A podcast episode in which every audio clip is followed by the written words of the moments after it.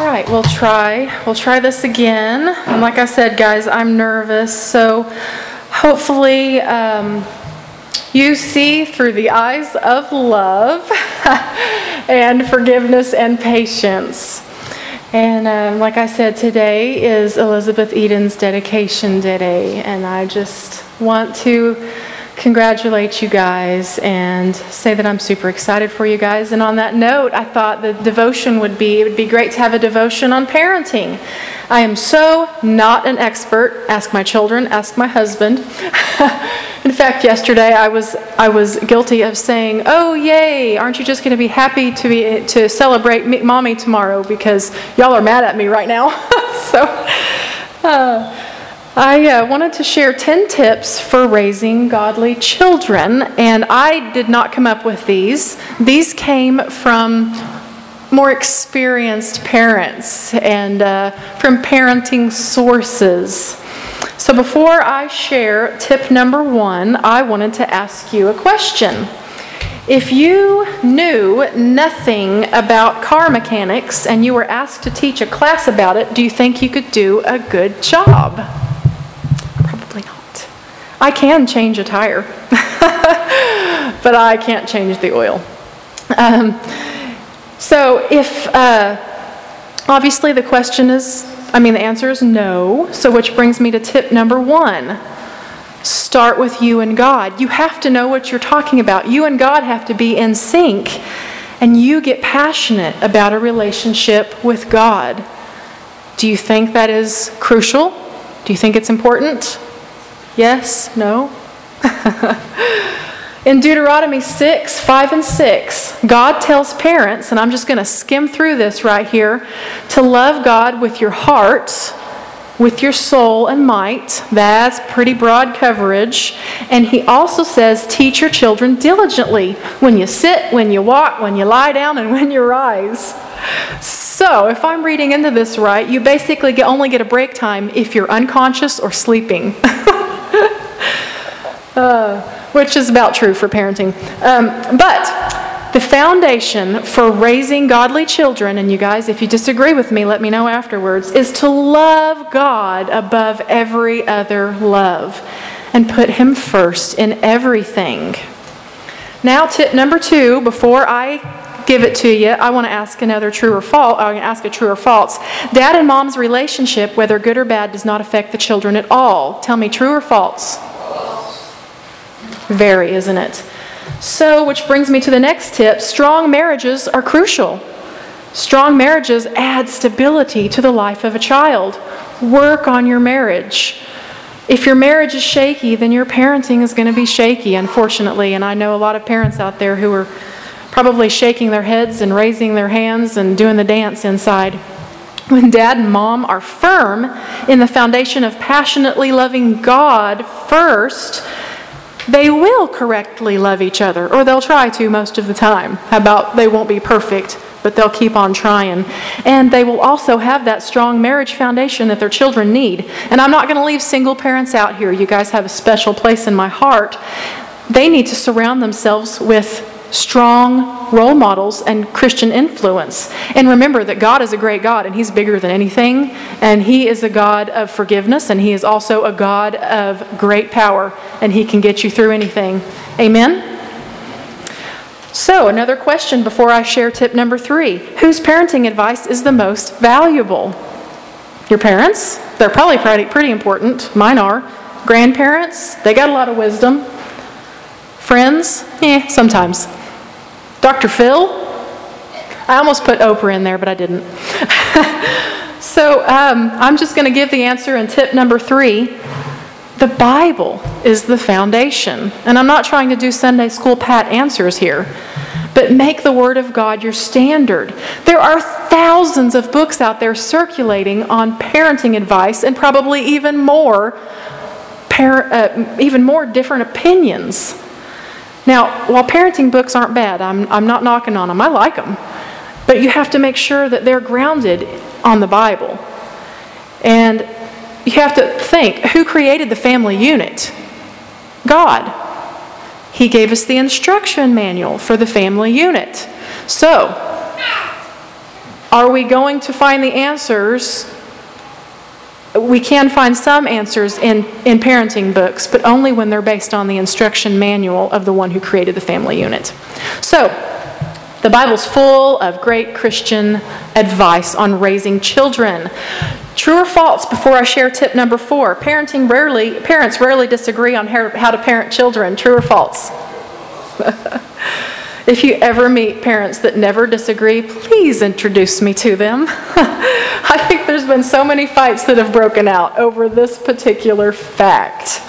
Which leads us to tip number four parents need to be on the same page, at least most of the time. In Amos 3 3, can two people walk together without agreeing on the direction? Sometimes I feel like Dan and I are walking in the wrong direction into each other sometimes, just bumping into each other. I'm sure he feels the same way too. I'm sure it's all my fault. it's really his. Uh, parents make a commitment, parents need to make a commitment to search the scriptures and to read biblically based books. If parents are not in agreement, their children, bless their little pea picking angel hearts, because they're born into sin, they can't help it. They're going to manipulate mom and dad. My children are good at that. and they're good children. They're just good at it. And the whole family suffers if mom and dad aren't on the same page. Before sharing tip number five true or false, children basically raise themselves. Some people think so, and some people don't. Here's my opinion I really believe it's false. Here's why. It's because of today in our day and age. Tip number 5, protect you have to protect your children nowadays. In a culture that is overflowing with sexual immorality, pornography, child pornography, disgusting movies, filthy songs, pedophiles, and false teachers, and that's just to name a few. The list goes on and on. It is absolutely essential that parents take responsibility not only for their children's physical well being, because that's pretty easy feed them a hot dog all day, they're happy. but their mental and mostly their spiritual well being, because that's the most important. A major part of protection for the children is teaching them the truth. You teach them the truth so they'll recognize the lies. Amen? You can't recognize the lies unless they know the truth. Parents need to understand that it's not primarily the church's responsibility to protect the minds of the kids, it's mama and daddy's responsibility. Is that true? It is true. Question Have you ever blessed your child? Yeah, I, I really wasn't sure what that meant whenever I ran across that and whenever someone asked me that. And it doesn't mean after they sneeze, otherwise, I would be a pro at that because my children have a lot of allergies. I would be really good at that. So, tip number six bless your children in today's day and age.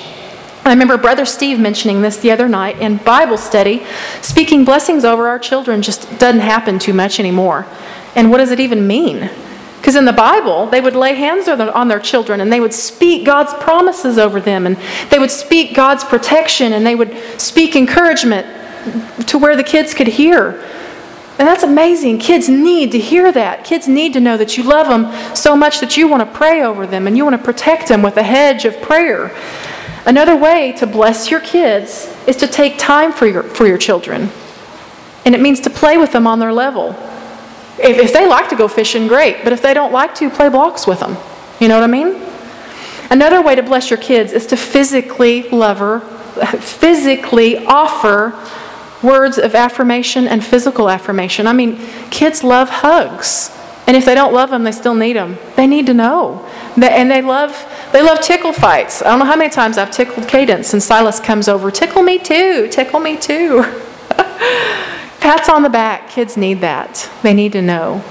Another way to bless your kids is to speak to them on their level and don't expect them to be adults, and to love your kids in a way that they understand. I don't know if anybody in here has, has read The Five Love Languages of Children. Good book. Good, good book. I highly recommend it. Because if I speak to Silas, and because we each express love in a particular way, my way is lots of times it's gift giving or service. I will do something for you as a way to tell you I love you. But Silas's love language, I've noticed, he likes touch. He likes hugs. He likes tickles. So, do I need to express my love to him in a way that uh, I mostly understand or in a way that he mostly understands? So, to bless your children is to speak on their language, in their love language, in a way that they understand love. Before our share tip number seven, what is your child's greatest need? And do you know it? That's kind of a trick question, I think. And uh, tip number seven is to know it, to know, to understand your child's greatest need. Psalms 51:5 says their chief problem is that they are born a sinner. Your child's greatest need is a personal relationship with Jesus Christ. Because stuff on this world doesn't matter. What matters is where they're going in eternity. Everything else pales in comparison with this. My parental goal is to point my kids towards Christ. So before I share tip number eight, we're almost done. True or false? The father's only job is to bring home a paycheck, the rest is left up to mom. True or false? The father, tip number eight, should lead, be the leader in parenting. This is a quote from Dr. Wade Horn, and he was president of the National Fatherhood Initiative, and it's rather sobering. If America continues on its present course, it will be known as the nation of founding fathers with no fathers to be found. Lots of boys and men, but no fathers. One of the most critical needs in our family unit today is fathers to take an active role in parenting their kids. Ephesians 6 4, Paul instructs fathers not to provoke their children to wrath, but to bring them up in the discipline and instruction of the Lord. Remember those words, bring them up. I've talked heart to heart in my youth ministry days with a lot of wrathful, a lot of angry kids. And you know what makes them the most angry? This is sad, guys. They are confused because dad isn't the same at church as he is at home. Home, he's distant. He's not involved. He's always gone. He's overly critical. He's always angry. He lacked showing them love. He showed them way, he, he only shows them discipline. He has uh, he was selfish, etc. The, the list goes on talking to the kids. But as soon as he walked through the doors of the church, a mask slipped on. And the children, the kids, I mean, all the way up through teen, were really confused. They saw dad living a lie. They assumed dad, since dad thought the relationship was that important, wasn't that important with God, that it must not really be that important, period. And that is heartbreaking because dads play a huge role in kids' lives. Fathers need to be the spiritual leaders that God intended them to be, and dads need to step up. Tip number nine is train your children. In Ephesians 6 1 through 3, it tells children to do two things. What was the first underlined word right there? Obey. And the second underlined word, what is it? Yep. And what do they get if they do these two things? What's the third underlined words? They get promises. But what you can't let slip by you is that means that parents are on a rescue mission for their children. They want to keep their children, they should want to keep their children under this umbrella of God's blessings. And to do that, you need to train them. In Ephesians 6 4, remember, uh, it's interesting that the Greek word that says bring them up, remember I told you to remember that phrase, bring them up. We're talking about the Greek word that's used for that is only found one other place in the New Testament. And that's kind of big because the Greek words have a lot of deep meaning. And it's used in Ephesians 5:29 also, and it uses the same word to instruct a husband to nourish his wife as he would his own body. You're not going to starve your own body if you can help it. You're going to give it nourishment. You're going to give it whatever it needs. So to bring up and to nourish your children paints a picture that where there is con- there will be consistent instruction and discipline and constant love. There needs to be a balance. And before I share the last one, tip number 10, we need to beat so, true or false, we need to beat the fear of God into the kids. Do you know I've heard this several times, probably more than 10, from people who are well, they, they, they, they claim to be Christian parents. And that's not, that's awful. That's awful. I don't know if they were kidding or not, but whether they were or weren't, it's awful. Tip number 10, last one, and then I'll hush because I usually overtalk. Teach your children to reverence or to fear God. In doing this last tip, we have to remember this. A change in behavior that does not stem from a change in the heart is not commendable, it's condemnable. Do you agree? Our calling as parents is to inspire them to have a fascination and an awe for the majesty of God. It's not to beat them into outward submission, that's pointless and it's harmful. We want them to enjoy the things of God, not endure them. And here's the kicker, and I've said it more than once it's going to be impossible for me to teach Silas and Cadence the reverence for God if I'm not already experiencing it in my life right now. To sum it all up, I think of three steps and I get a mental picture in my mind. One, I run passionately towards God as fast and as hard as I can. Me, myself, and I.